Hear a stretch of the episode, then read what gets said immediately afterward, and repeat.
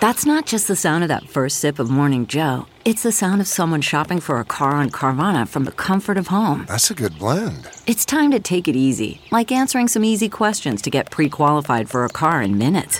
Talk about starting the morning right. Just like customizing your terms so your car fits your budget. Mm-mm-mm. Visit Carvana.com or download the app to experience car shopping the way it should be convenient, comfortable. Ah.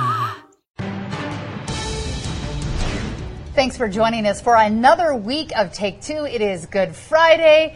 Good Friday because it is Good Friday because Greg is back. We missed you last week. Thanks I for being you. with I missed us. both of you. And Jim, you're here as always. Thanks for being Always. here. I got nothing. The Iron Man of Take Two. He's never misses a show. All right, so we're all dressed for Easter, ready to go. But Greg has been a world traveler. That's why you weren't with us. You were right. in China. What were you doing in China? So when I was Speaker of the House, uh, we have a, uh, a province, a Chinese province to state relationship. It's been running now for 13 years uninterrupted. It's the longest province to state relationship in, a, in the country.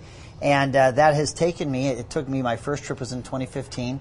Uh, you meet a lot of provincial leaders that are equivalent to state leaders.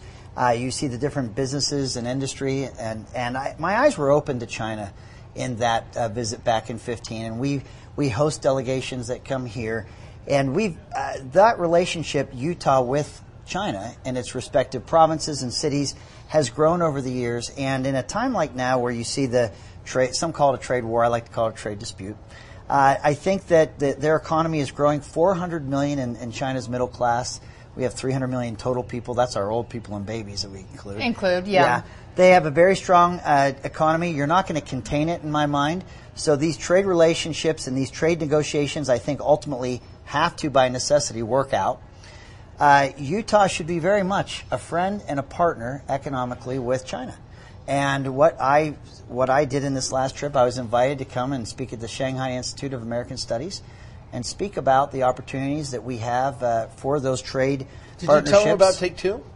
I did. You know what? I told them they need to come and watch us. I, I probably failed. We have a whole new and tell that. audience. It's of a millions. podcast. And I'm telling you, catch it. you know, there is, you know, they're really pensive about Trump, and they're pensive about the whole Who is uh, it? relationship. Uh, especially Jim. That's why you can't take Jim there. He'll Right? he'll cause a riot. He'll make everybody afraid. Uh, but you know, I was there kind of as a voice. Look, we're of the same party. Utah's a red state.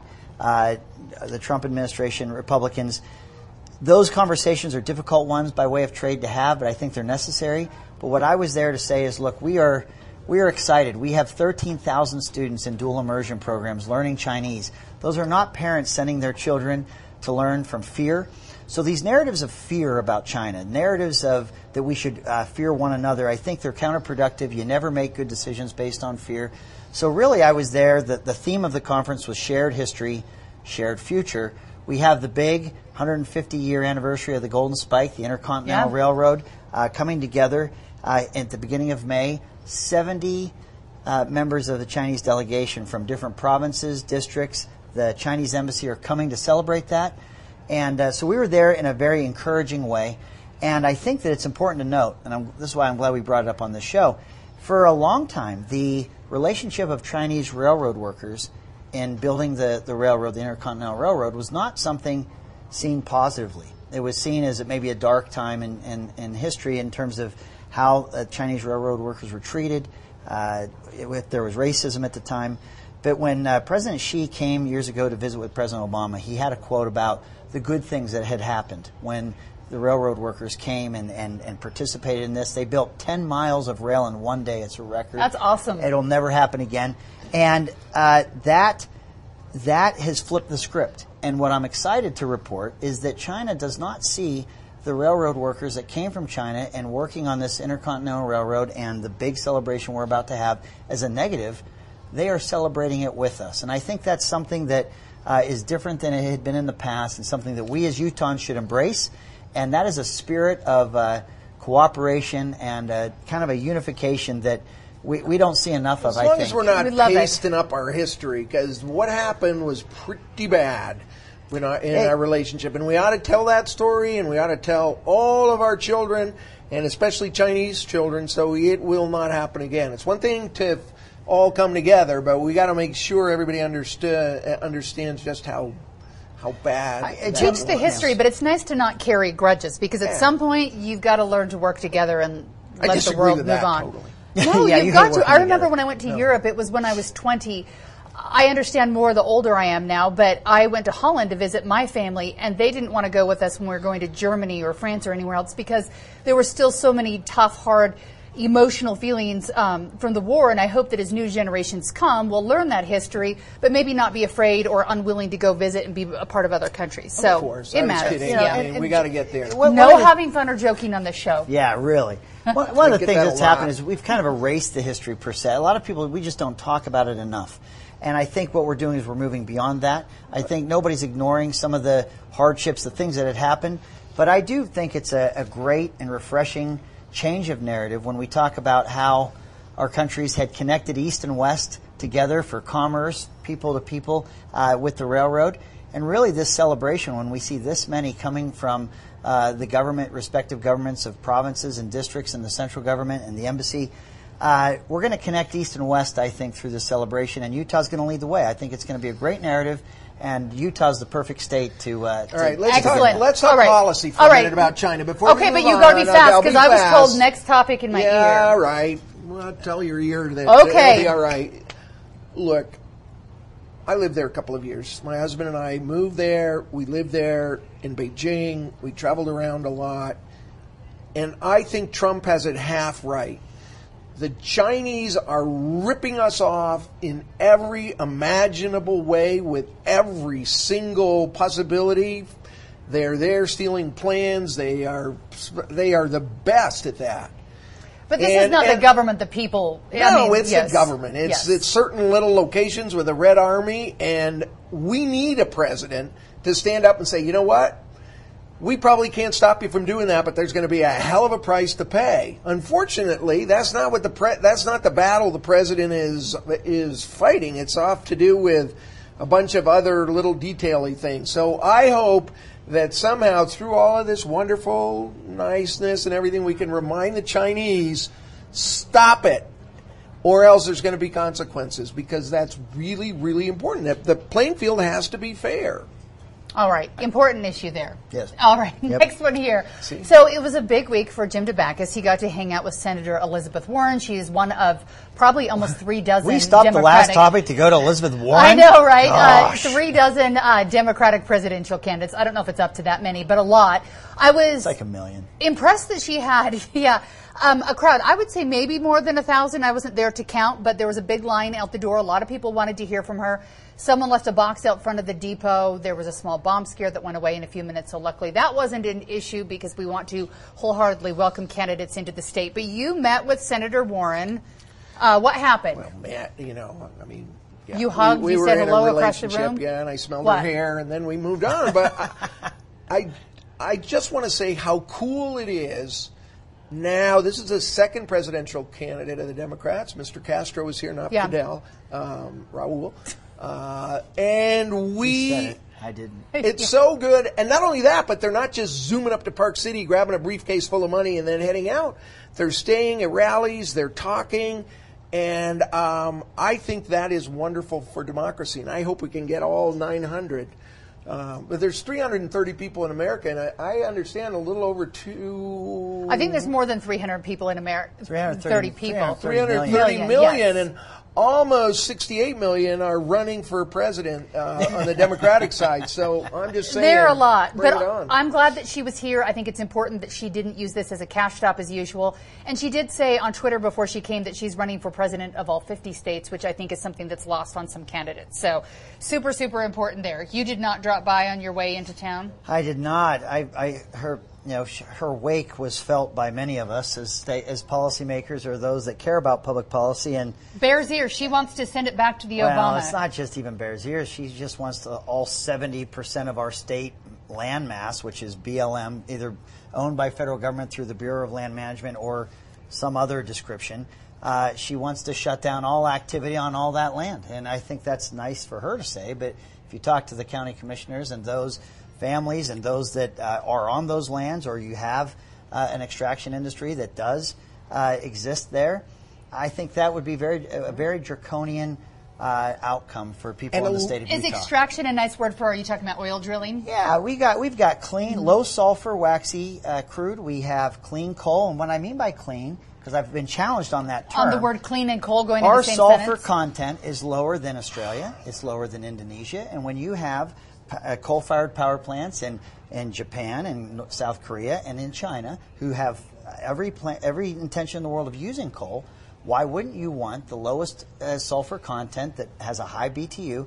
Utah's coal will never satisfy that whole demand, but if you could bring a coal that would create lower emissions, if we really care about the whole global climate change, I would think we would embrace things like that, not try to find roadblocks to it. And I think that's what Elizabeth Don't Warren's message was. Jim, don't talk about coal. Don't talk about coal. it's so self-evident that there's no future in it.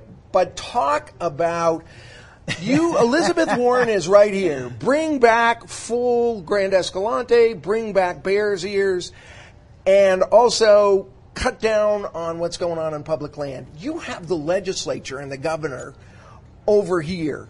And they are fanatic radicals. Let's drill in the uh, and around our national parks. Let's not preserve anything. Let's turn it all over to the fossil. Let's take the book cliffs and let's build roads everywhere. What I'm saying is what the Republicans set us up, the legislature and the governor for, is a catastrophe because President Obama declared this, President Trump undeclared it.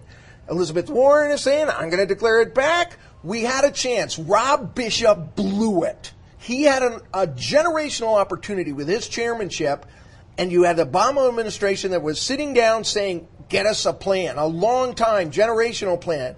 Let's trade Sitla land. Let's make this sensible for Utah. And Bishop didn't have the guts to do it, and the legislature didn't. They were holding out for the whole enchilada, which they got, but it is a hollow victory that they got in a quick political gambit, but we're right back to square one. We need a big long term solution that Utah Republicans are going to have to sacrifice their fantasy that the federal government is going to turn over all the public land to them. It's not going to happen. Okay, but do we really want the federal government and each president coming through, whether it's a Republican or Democrat, looking to the West, looking at a land and wanting to put their name on it without probably knowing as much as they should and just waving the magic wand and saying, this is my legacy? Because sometimes I feel like the thought process hasn't gone through. Maybe the consultation with the states doesn't happen. And then you get decisions There's no that are not- consulting with Utah. They Of are they they put bags over their head. They say we want everything our way.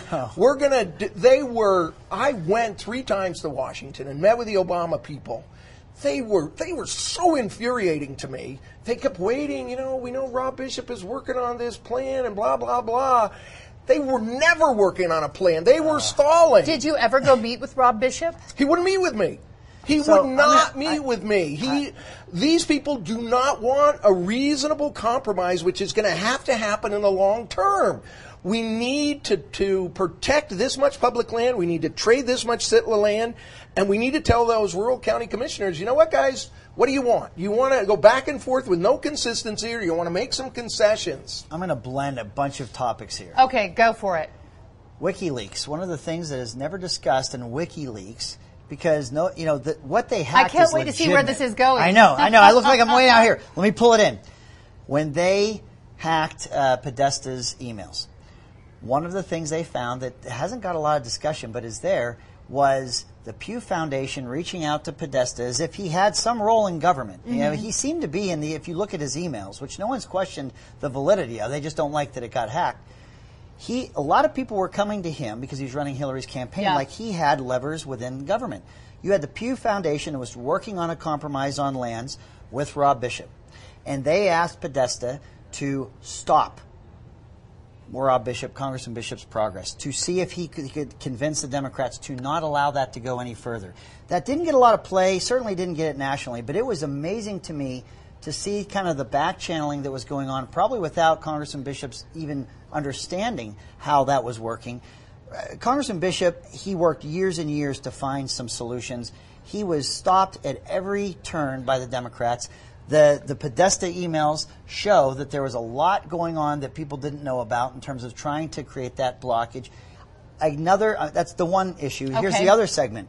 When we talk about our tourism in the state of Utah, you want to know what damages uh, archaeological finds and, and, and, and sensitive lands in the Bears Ears area, making it a national monument, bringing more tourists there, seeing more people that are now trampling over some of the areas that were pristine and protected.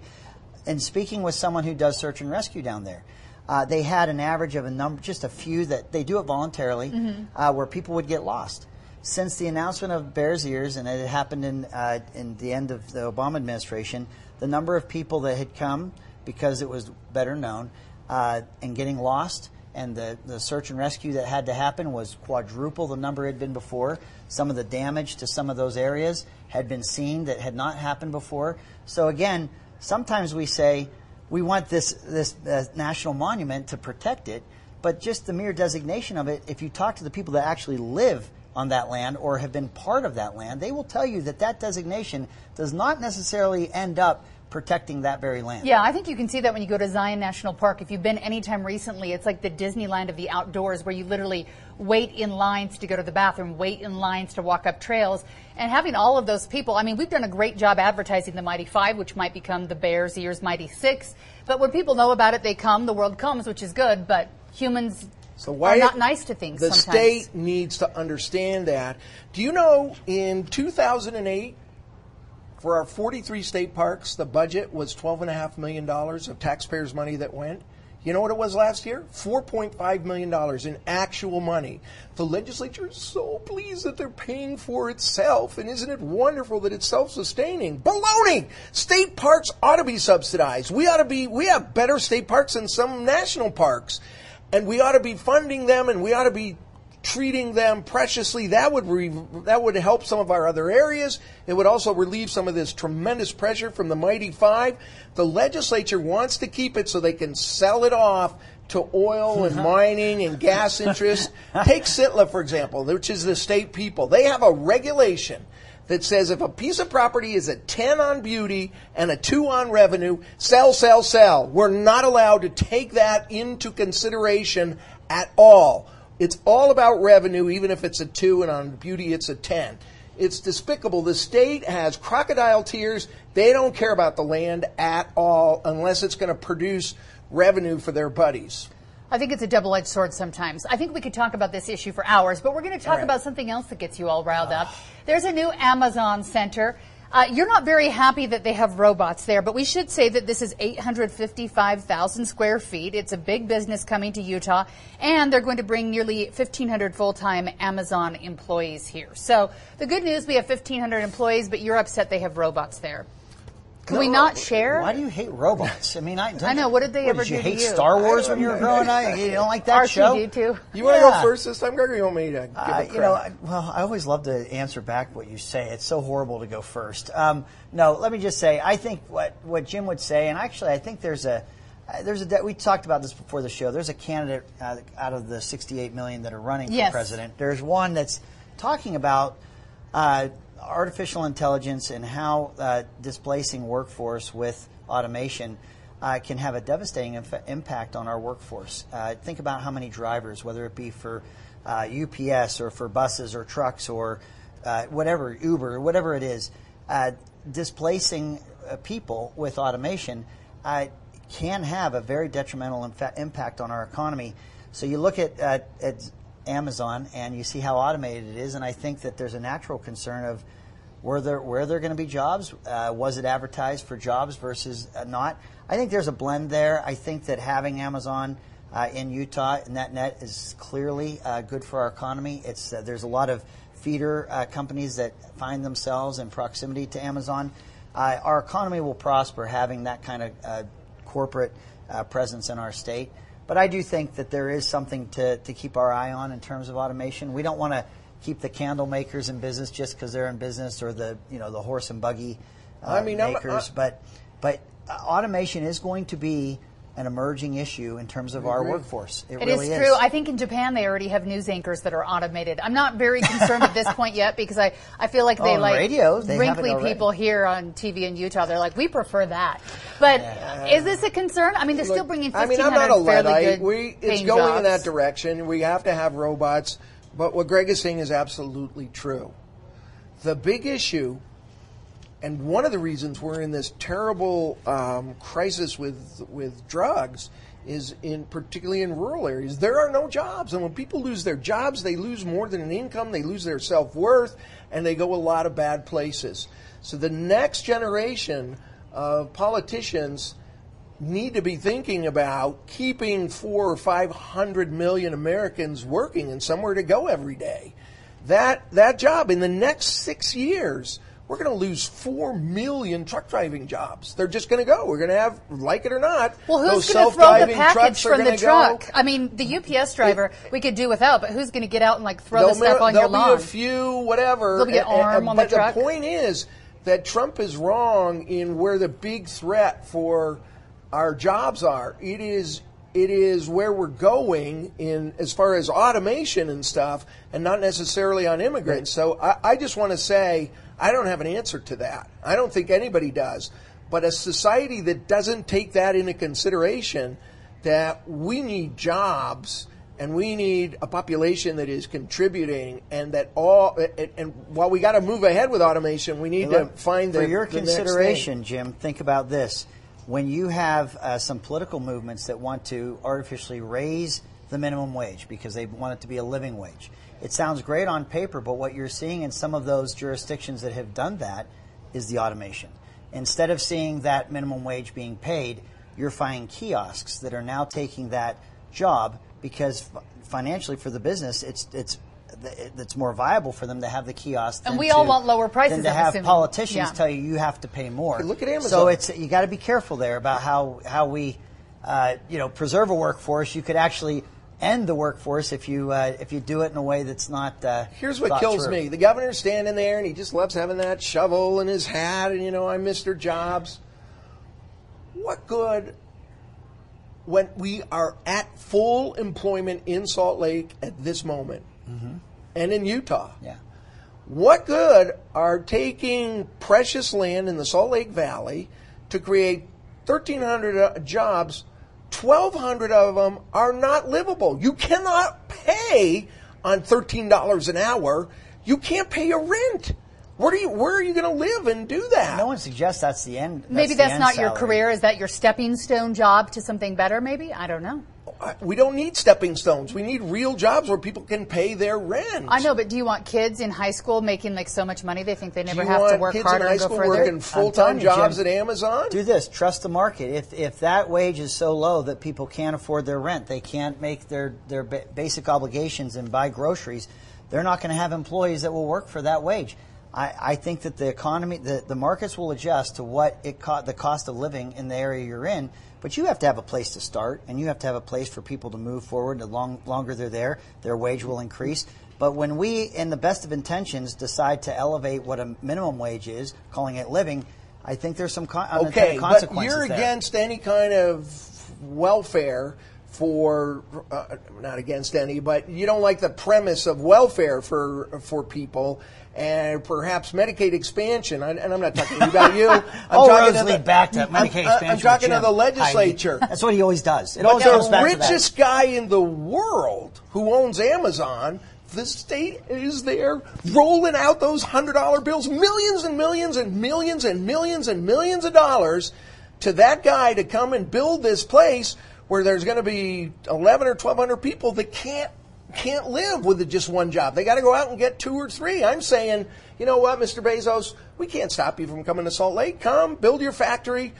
But don't use taxpayers' money. Don't use the money of the other corporations and the other small businesses that are being taxed to pay a subsidy for Jeff Bezos to bring his non-livable jobs. That's welfare. The, the, the, the investment that the, the state will make is called a post performance uh, incentive. Yeah. That means they have to come in and do everything they've promised and qualify for before they would see those uh, the post performance uh, dollars arrive by the state.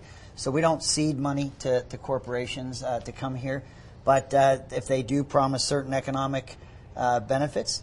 Yeah. Uh, in a post performance model, uh, the state has uh, through Governor's Office of Economic Development, they've provided that. But I think what Jim's saying, we have to be very careful. It does rub me wrong that you got a guy that owns Facebook like Mark Zuckerberg, Yeah. who's very, I would argue, very liberal in terms of his politics. uh, he loves candidates that would uh, raise everyone's taxes, and then Facebook arrives in Utah and they want every tax break in the world. And it seems to be a disconnect between the business he owns and what they would like to see by way of incentives. Uh, one year, we Utah didn't do it. It was too they, they wanted too much. They went to New Mexico. Uh, they're here now, but under a, a, a solid uh, agreement.